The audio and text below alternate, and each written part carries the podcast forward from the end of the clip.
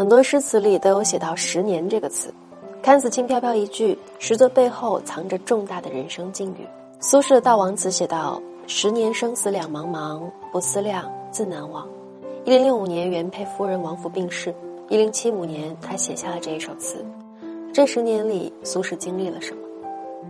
一零六六年父亲苏洵病逝，自此苏轼人间再无父母。一零六八年娶了王弗的堂妹王润之，自此由王润之悉心照顾王弗遗子苏迈，视如己出。一零六九年王安石变法摩擦不断，他陆续被贬开封府判官、杭州通判。一零七五年又调任密州，年近四十岁。十年前的苏轼刚以百年第一的名誉步入宦海，一展抱负，而十年后的苏轼丧父丧妻，一贬再贬，人生洗牌。就回看苏轼的人生，其实这十年只是漫长苦难人生的开始，但设身处地去看，这也是一个人的黄金十年。这十年的自己，有热情，有梦想，有能力，有无限可能成为想成为的人，然而好像处处都差一点，总在刚有希望的时候，希望落了空。回过头发现，这十年好像跟预期总是事与愿违。这个时候心里会有不解，有委屈，也有沮丧，但想到要做一个情绪稳定的成年人，这些感性的苦闷也只能自己忍着。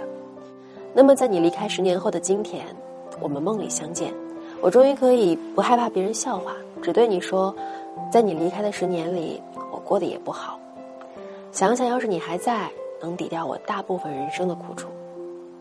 纳兰性德有句，背灯和月旧花阴，已是十年踪迹十年心。一六七四年，纳兰和卢氏成婚，一六八四年写下这一首词。这十年，纳兰又是如何度过的？相爱三年，最终卢氏难产去世，随后在家里的要求下再娶官氏、立侧室、严氏，几年间又生儿育女。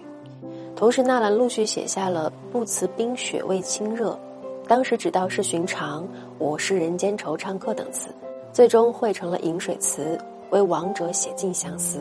你走之后，我也有了新的生活，也有开心，但仍然觉得哪里不是滋味。